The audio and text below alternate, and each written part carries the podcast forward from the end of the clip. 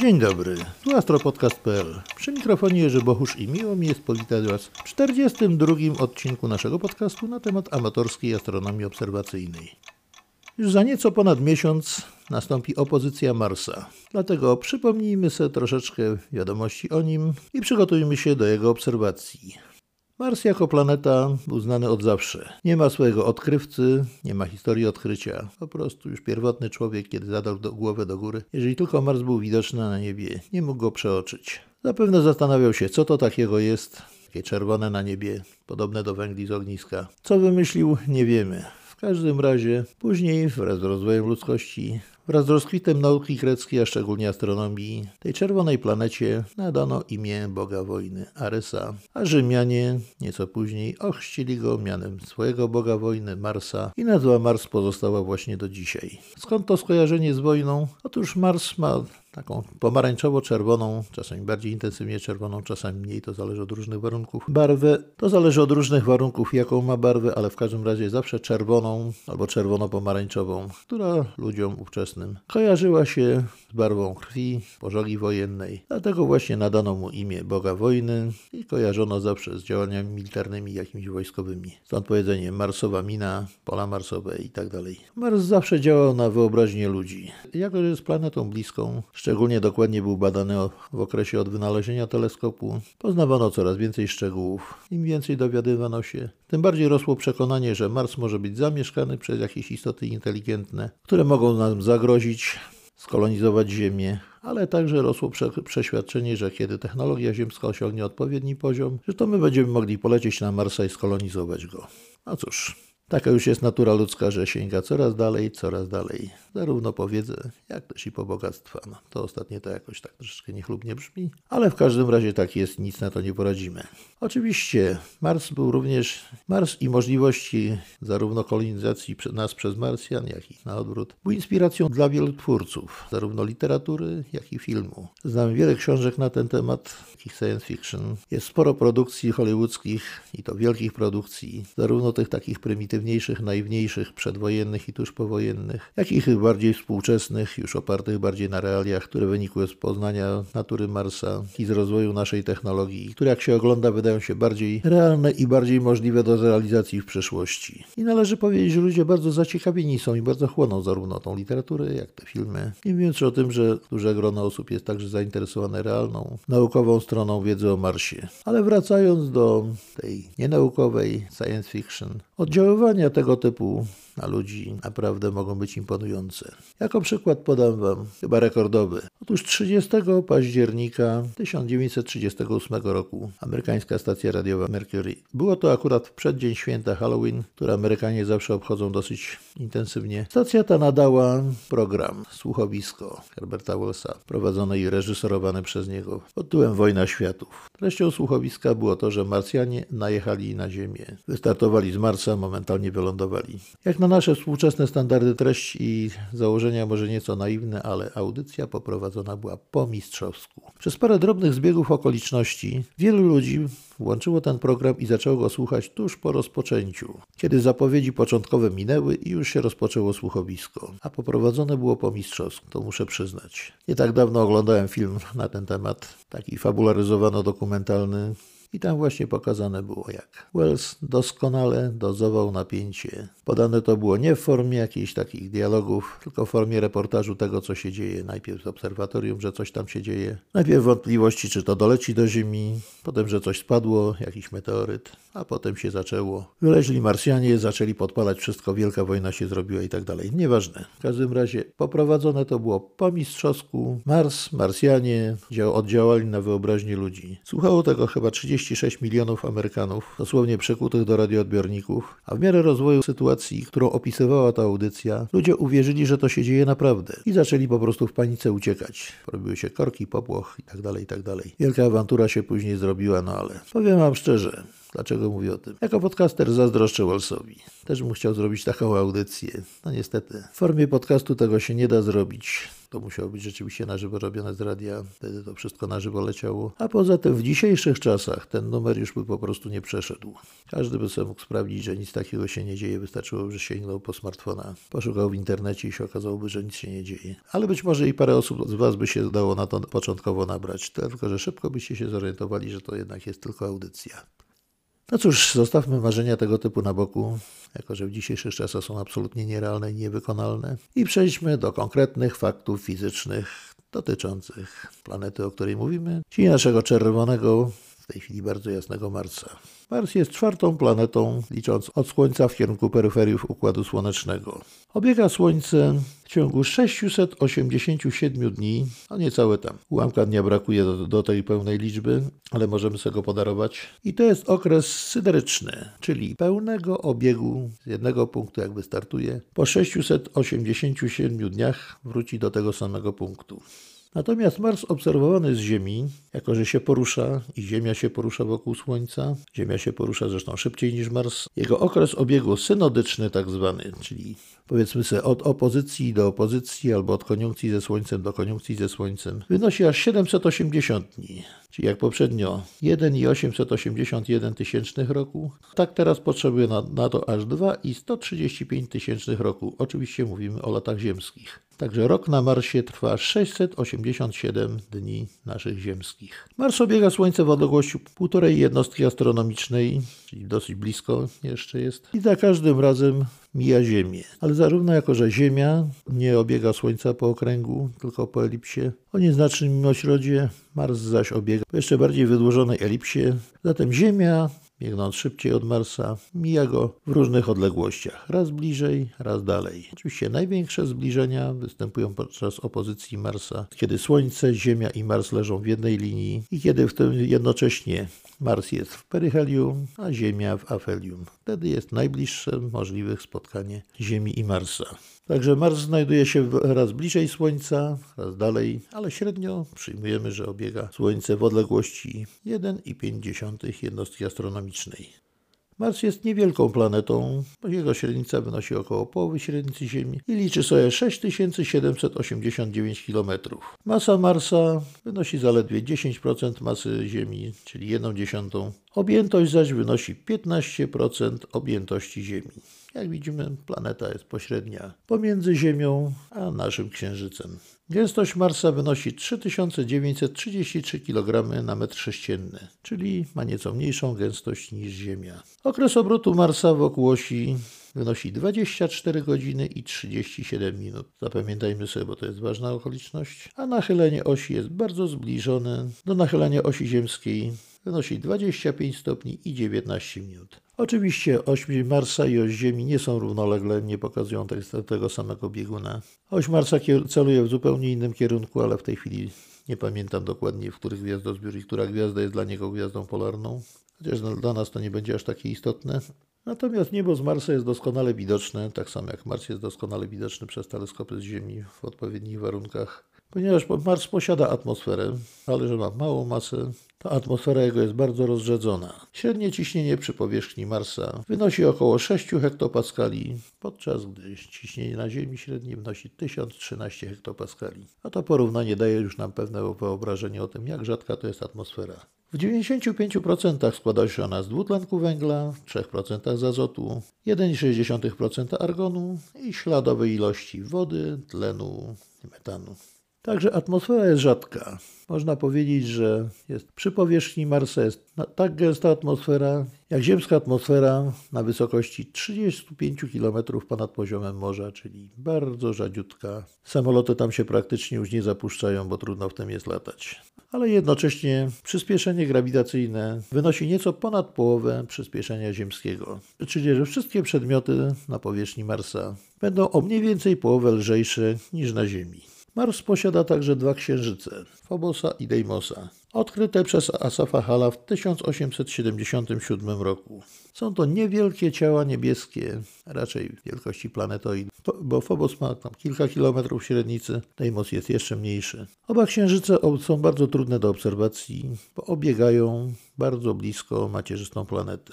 Phobos obiega Marsa w tak niewielkiej odległości i z tak wielką prędkością, że okres jego obiegu jest krótszy niż okres obrotu planety, co powoduje, że gdybyśmy obserwowali Phobosa z powierzchni Marsa, to wschodziłby on na zachodzie, a zachodził na wschodzie. Tak szybko to małe ciało obiega swoją macierzystą planetę. Deimos obiegają nieco wolniej i powoli się przesuwa, ale widać, że przesuwa się we właściwym kierunku. Wschodzi na wschodzie, a zachodzi na zachodzie Marsa. Jako, że księżyce te są bardzo małe, czasami zdarza się możliwość taka, że obydwa naraz przejdą przed Słońcem i nastąpi coś w rodzaju zaćmienia. Oczywiście są tak malutkie, że nie zakrywają całej tarczy słonecznej. Właściwie to jest tranzyt, a nie zaćmienie. Zaćmienie tego nie można nazwać, bo Słońce tam niewiele blasku przy tym straci, ale ciekawy niewątpliwie widok. Dwóch ciał niebieskich, przechodzących jednocześnie po tarczy słońca.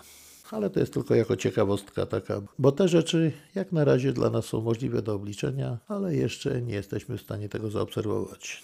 To tyle, jeżeli idzie o podstawowe parametry astrofizyczne tej planety. A jak to wygląda z naszego punktu widzenia, czyli z punktu widzenia obserwatora? Otóż opozycja Marsa nastąpi 13 października bieżącego, czyli 2020 roku. Nie będzie to co prawda wielka opozycja, ale też nie będzie i taka mała, bo Ziemia będzie mijała Marsa w odległości zaledwie 62,8 miliona kilometrów. Wydaje się to olbrzymią odległością, ale w skali astronomicznej to jest naprawdę bardzo blisko. Zresztą nawet w czasie wielkich opozycji to już planety zbliżają się na niewiele mniejszą odległość. I warto wykorzystać tą opozycję, bo następna taka dogodna zdarzy się już po długim, długim okresie czasu. Będziemy musieli ładnych parę lat poczekać, aż znowu nastąpią tak dogodne warunki do obserwacji, jakie będą istniały teraz. Tarcza Marsa w tej chwili ma już nieco ponad 20 sekund kątowych, a w momencie najbliższego zbliżenia do Ziemi, czyli w momencie opozycji, będzie miała 22,5 sekundy kątowej. Potem jej tarcza będzie stopniowo, pomalutku maleć. Mars już w tej chwili jest jaśniejszy od minus 2 magnitudo, a w momencie opozycji osiągnie minus 2,6 magnitudo, czyli będzie bardzo jasny. Naprawdę trudno go będzie przeoczyć na niebie,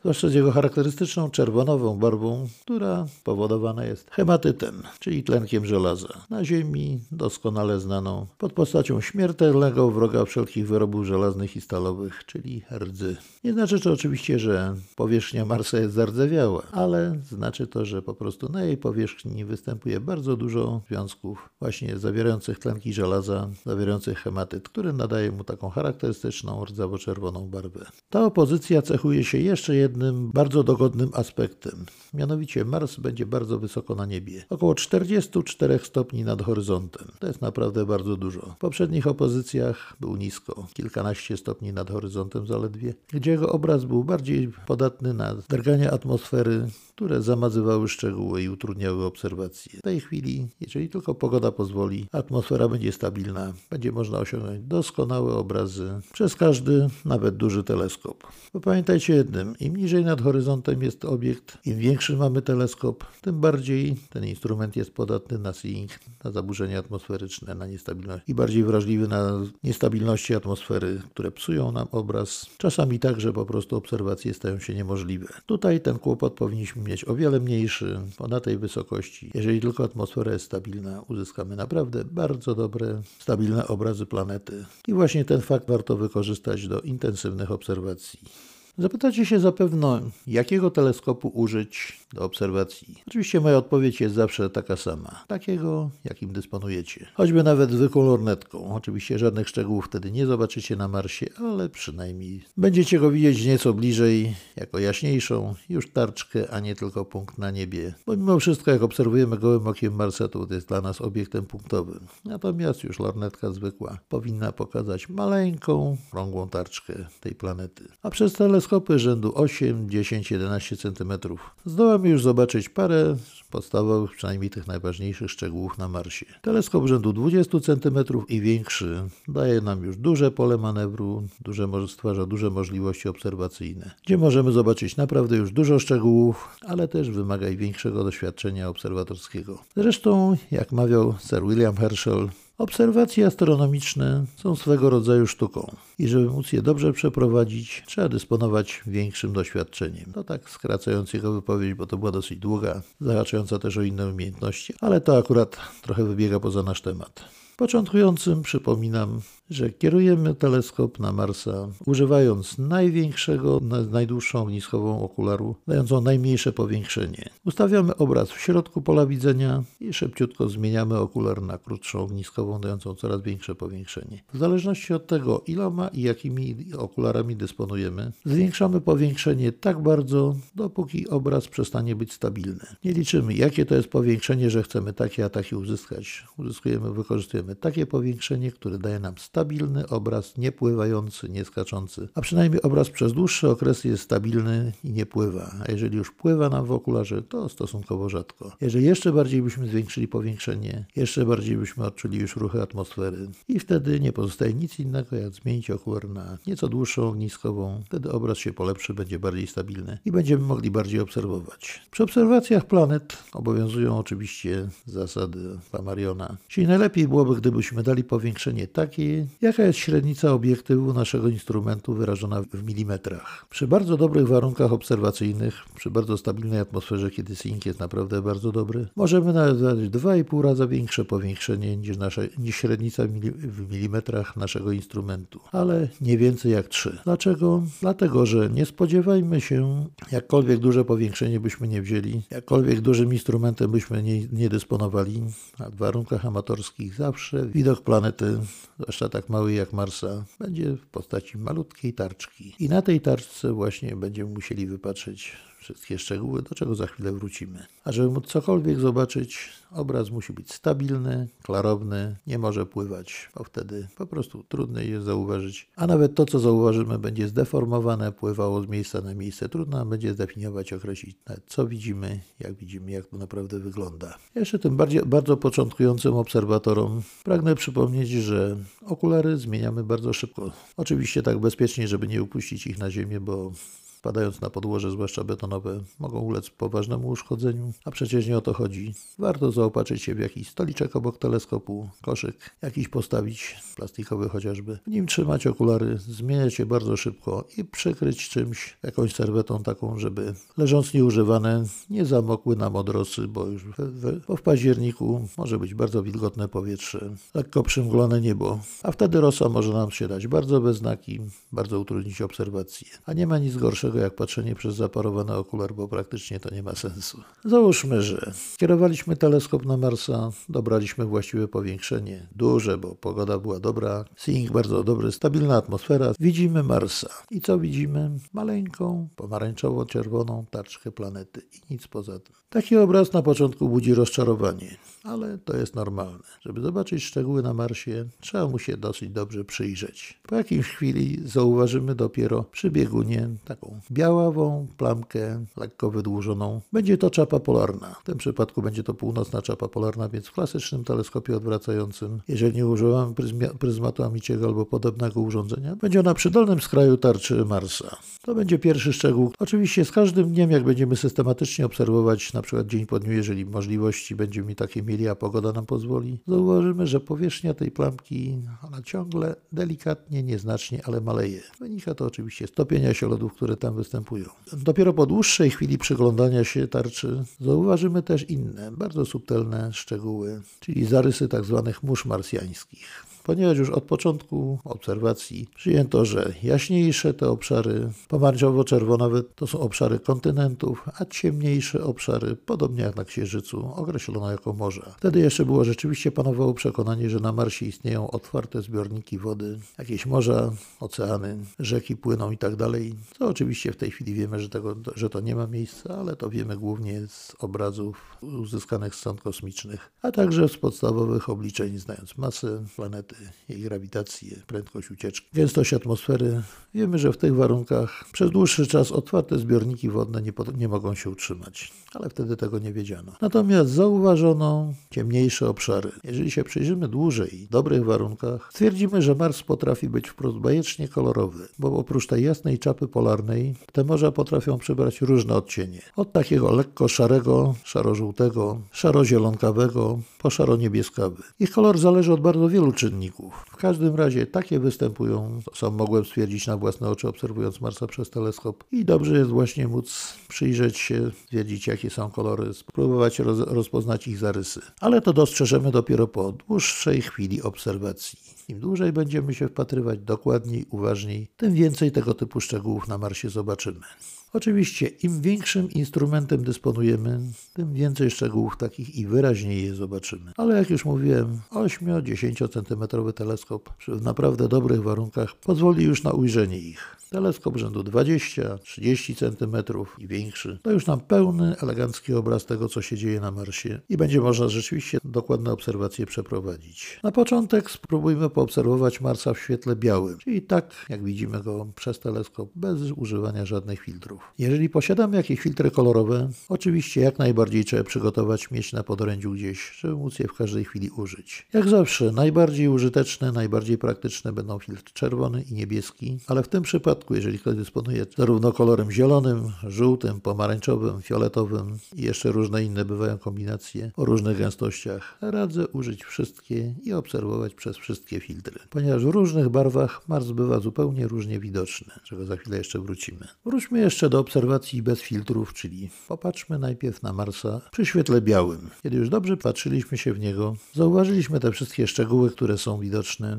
Przyjrzyjmy się paru rzeczom. Oczywiście przez mały teleskop nie zobaczymy zbyt wiele. W zasadzie przyjdzie nam się zadowolić tylko widokiem czapy polarnej i takich ogólnych zarysów ciemniejszych obszarów zwanych morzami. Jeżeli już dysponujemy teleskopem takim rzędu 20 cm i większym, mamy o wiele większe możliwości obserwacyjne. Kiedy już dobrze potrafimy rozróżnić rozróżnić zarysy mórz i lądów, przyjrzyjmy się czapie polarnej. Przy biegunie północnym w tym momencie panuje lato, temperatura się nagrzewa, a zakres temperatury jest olbrzymi. Po zimie przy biegunie może osiągać temperaturę minus 133 stopnie Celsjusza nawet, a na równiku latem, pogodny, słoneczny dzień, temperatura może wzrastać nawet do plus 27 stopni Celsjusza, czyli to już jest taki na nasze warunki ziemskie prawie że gorący dzień. Jeszcze nie upał, ale już bardzo ciepło. Natomiast minus 133 to już jest bardzo dużo. Przyjrzyjmy się tej białej plamie.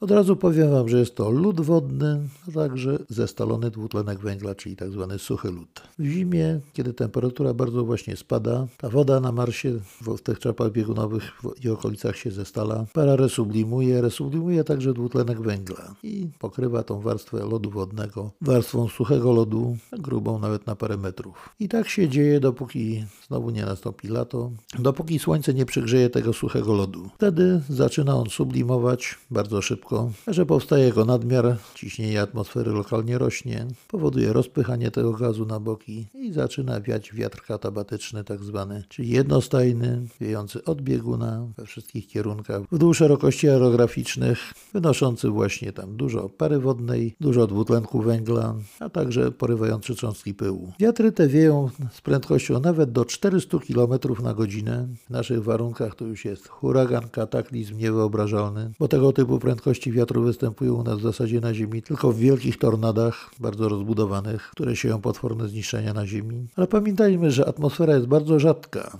więc to nie jest tak do, dokładnie aż tak kataklizmiczne zjawisko, tym bardziej, że nie istnieje tam żadna infrastruktura, zabudowa czy roślinność wysoka jakaś, która mogłaby ulec zniszczeniu. Nie ma też wielkich otwartych zbiorników wodnych, które mogłyby wywołać jakieś fale, jakieś przepływy, zalania i tak. Po prostu pustynny pył jest unoszony. Unoszona jest także para wodna, wodna, gdzie dalej rozpływa się na niższych szerokościach, mogą powstać chmury też w rodzaju naszych cirrusów.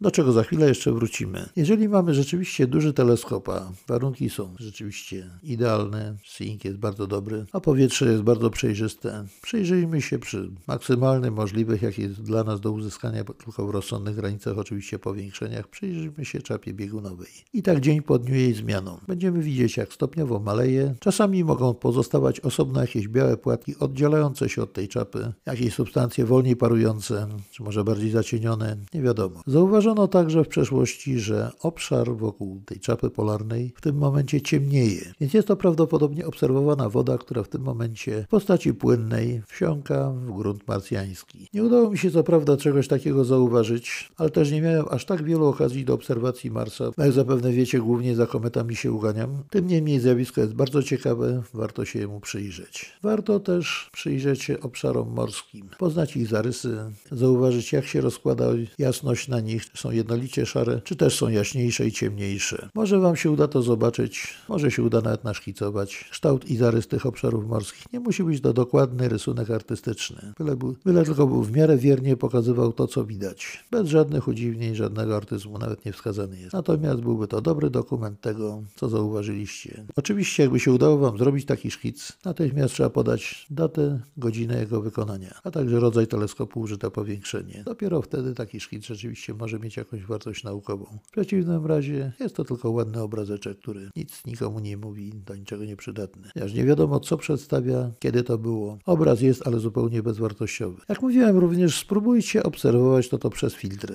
Okazuje się, że Mars przez filtr podczerwony, dla nas to jest raczej niedostępny, ponieważ nasze oko nie rejestruje podczerwieni, wygląda najbardziej kontrastowo, najbardziej wyraźnie widać szczegóły na jego powierzchni. Sprawdźcie to używając czerwonego filtru, ciemnoczerwonego i zobaczcie, czy lepiej widać te szczegóły na powierzchni, czy nie. Teoretycznie niby powinno być lepiej, ale w praktyce dopiero obserwacyjnie możecie to sprawdzić. Jak tego nie zrobicie, nie będziecie wiedzieli po prostu. Jeżeli będę miał możliwość wykonywania obserwacji u siebie tam w myśli, jak pogoda pozwoli. Właśnie zamierzam w ten sposób popatrzeć na Marsa przez całą baterię różnych filtrów i zobaczymy, co się uda zobaczyć. Zupełnie inaczej sytuacja wygląda, jeżeli patrzymy na Marsa przez filtry ultrafioletowe. No bo to ma bardziej zastosowanie do fotografii, ponieważ nasze oczy też nie rejestrują ultrafioletu, ale jeżeli mamy fioletowy albo przynajmniej ciemno-niebieski filtr, spróbujmy zobaczyć. Okaże się, że widok będzie zupełnie inny, zwłaszcza jeżeli użyjemy jednego filtru po drugim. Będzie bardziej niewyraźny, bardziej rozmyty, a spowodowane jest to wszystko tym, że ta atmosfera marsjańska, mimo że bardzo rzadka, ale jednak świeci. Zawiera także chmury. Na Marsie występują chmury,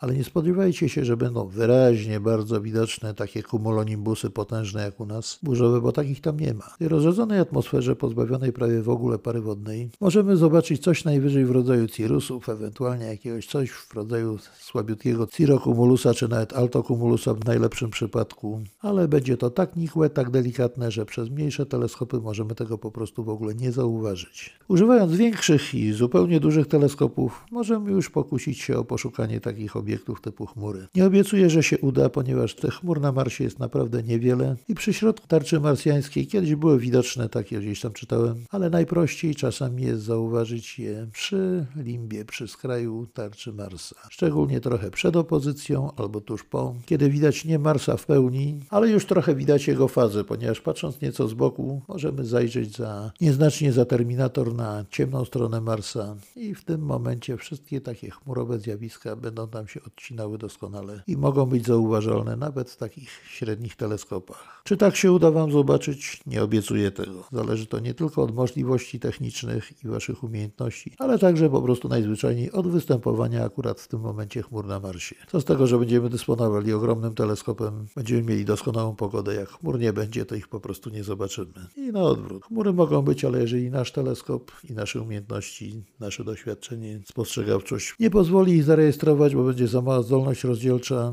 teleskopu, albo po prostu nie będziemy potrafili ich zauważyć, nie należy się tym zrażać. To jest normalne. Tak się dzieje zawsze na początku, dopiero w miarę wzrostu ilości obserwacji, ilości czasu spędzonego na obserwacjach różnych obiektów. Doświadczenie nasze rośnie i jak mówił Sir William Herschel, Antino doskonały astronom, zasłużony dla astronomii, wtedy dopiero zaczynamy tą sztukę pojmować, ogarniać i coraz więcej szczegółów zobaczymy. Ale jak to mówią, trening czyni mistrza. Tak samo można próbować poszukiwać chmur przez różne filtry. Bardziej wyraźne mogą być w niebieskich, ale niekoniecznie, albo w żółtym filtrze też bywają widoczne. Tym, że nie zawsze, nie wszędzie, nie przez każdy teleskop, nie przez każdy rodzaj filtru, bo też różne filtry różne, różne zakresy przepuszczają. Jeżeli nie zauważycie obłoków, nie należy się tym zrażać po prostu. Może ich nie być, ale doświadczenie, które zdobędziecie przy tych obserwacjach, będzie bezcenne i zaprocentuje Wam przy innych, następnych obserwacjach różnych innych obiektów planetarnych i nie tylko planetarnych. Obserwując systematycznie dzień po dniu, jeżeli możliwości takie macie, a pogoda pozwoli, zauważycie pewne zmiany na powierzchni Marsa. Przede wszystkim w obrębie czapy polarnej, ale mogą też zaistnieć pewne zmiany jasności, zwłaszcza obrzeży mórz albo w kształcie mórz. Zależy od tego, jakie wiatry tam wieją i jak ten pył jest przenoszony. Może się tak zdarzyć też, że nie zauważycie żadnych praktycznie szczegółów, tylko taką rudoburą powierzchnię planety. Co się wtedy dzieje? Okazuje się, że w tym momencie panuje tam burza piaskowa. Mimo tak rzadkiej atmosfery, małej planety, daleko od Słońca, burze piaskowe panują tam potężne. Potrafią być albo lokalne, dosyć spore i widać jak się przesuwają po powierzchni planety, zajmując coraz większy obszar, a mogą mieć również charakter globalny, czyli praktycznie cała powierzchnia planety jest przesłonięta przez tumany pyłu krążące w atmosferze. A wiatry wtedy, jakie tam wieją, potrafią osiągać prędkość do 300 km na godzinę. To u nas to już jest niewyobrażalny huragan, ale tam właśnie tak jest. I taka potężna burza pyłowa może potrwać nawet kilka miesięcy, co skutecznie dosyć nam może uniemożliwić obserwację powierzchni planety, tego co się dzieje pod spodem. Ale nie należy się też tym zrażać, tylko obserwować, patrzeć, czy ten huragan robi się intensywniejszy, czy ta burza też maleje. I w tym momencie znowu warto wypróbować różne filtry.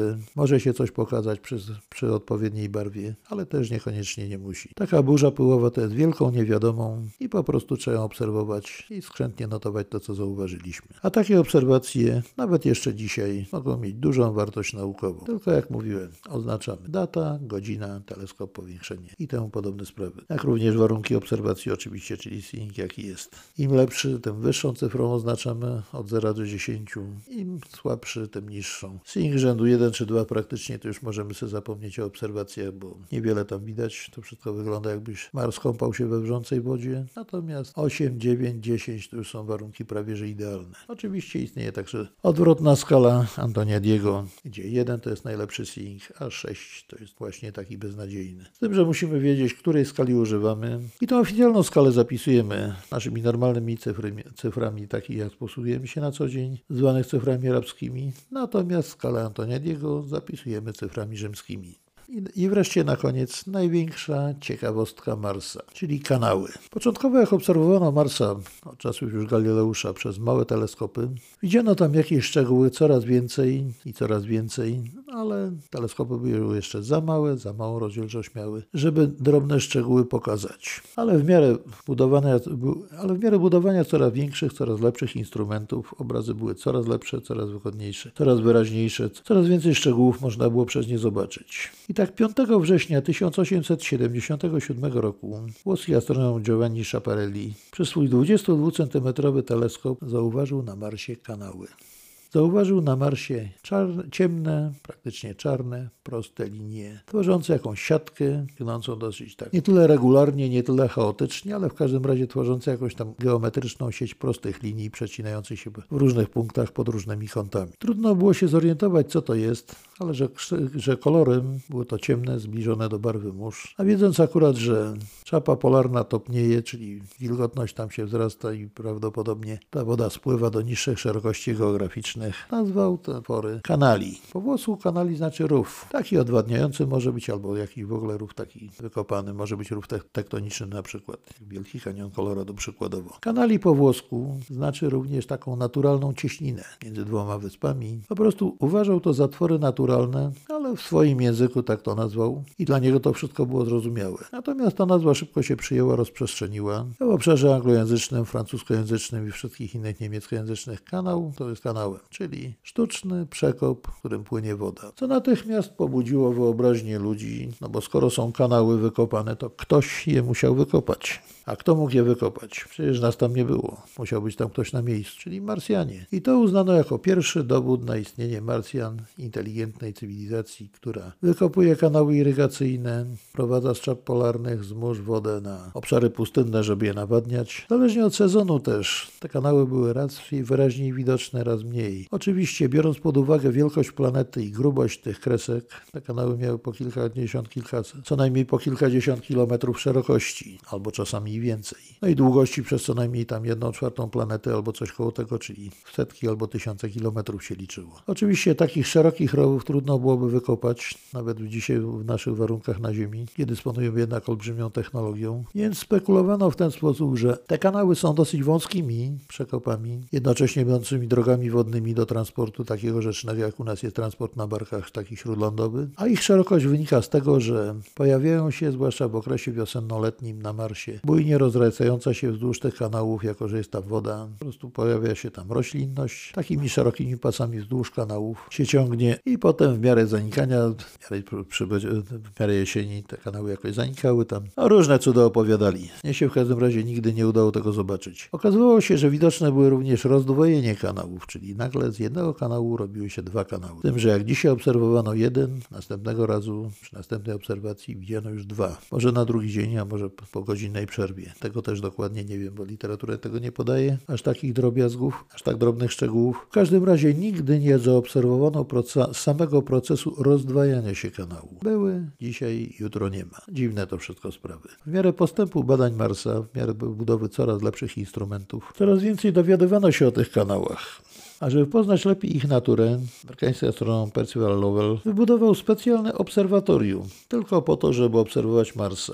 Wyposażone było w dwa teleskopy, jeden o średnicy 300 mm i drugi o średnicy 450 mm. Lowell w swoim obserwatorium prowadził rzeczywiście cały szereg obserwacji, zarówno wizualnych, jak i fotograficznych. Niestety ówczesna technika jeszcze nie pozwalała wyodrębnić dużej ilości szczegółów i te kanały wszystkie były w dalszym ciągu widoczne, czasami nawet na zdjęciach, chociaż na zdjęciach zdjęciach nie były one tak wyraźnie widoczne jak w obserwacjach wizualnych. Jednak w miarę przebywania obserwacji, w miarę ich opracowywania, coraz częściej zaczęto sobie zdawać sprawę, że te rzekome, że te niby kanały jakoś nie stosują się do praw perspektywy. Na całym globie są jednakowo równe, jednakowo proste, a przecież podobnie jak południki, które widzimy w skrócie perspektywicznym, powinny być coraz bardziej zakrzywione. Jednak nie są, zawsze przebiegają po liniach prostych. To jako, jako jedna z pierwszych rzeczy wzbudziła wątpliwości obserwatorów, co niektórych. W ogóle astronomowie podzielili się na zagorzałych rzeczników istnienia kanałów, istnienia życia na Marsie, istot inteligentnych, które te kanały budowały i otrzymywały, i także no, nieco mniejszą ilość ludzi, która utrzymywała, że to jednak coś tu jest nie tak z tymi kanałami, że to nie mogą być po prostu ani twory sztuczne, ani w ten sposób nie mogłyby wyglądać, gdyby były elementem rzeźby powierzchni Marsa. I ten spór o kanały trwał dosyć długo. Dopiero w roku 1909 astronomowie francuscy, zarówno Flammarion, jak i Antoniadi, używając wielkiego refraktora 840 mm średnicy soczewki, znaleźli rozwiązanie tego problemu. Otóż zarówno Flammarion, a szczególnie Antoniadi, obdarzeni byli doskonałym wzrokiem, mieli doskonałe teleskopy i w doskonałych warunkach obserwacyjnych. W momencie zwłaszcza szczególnie Antoniadi narysował Marsa tak jak widział w miejscach, gdzie były kanały, narysował całe rządki takich jaśniejszych, ciemniejszych plamek, kreseczek, które dopiero w naprawdę wielkim teleskopie te linie kanałów rozdzieliły się właśnie na takie punkty. Jak potem przeprowadzono różne eksperymenty związane właśnie z kanałami, z widokiem ich ok. I co się okazuje? Otóż oko ludzkie ma też swoją zdolność rozdzielczą, a nasz mózg po prostu interpretuje to, co oko widzi. I dlatego przy odpowiednio dużej rozdzielczości obrazu, gdzie te punkty wyraźnie występują oddzielnie, widać je jako poszczególne, jako zbiory grupki poszczególnych punktów ciągnące się wzdłuż jakichś tam struktur liniowych. Natomiast przy mniejszej rozdzielczości, gdy ten obraz jest mniej wyraźny, mózg po prostu syntetyzuje to, co widzi oko w jedną linię, uprasza sobie w ten sposób widok i po prostu widzimy wtedy takie, że takie twory właśnie jak kanały. Jak się okazało później w miarę dalszych badań,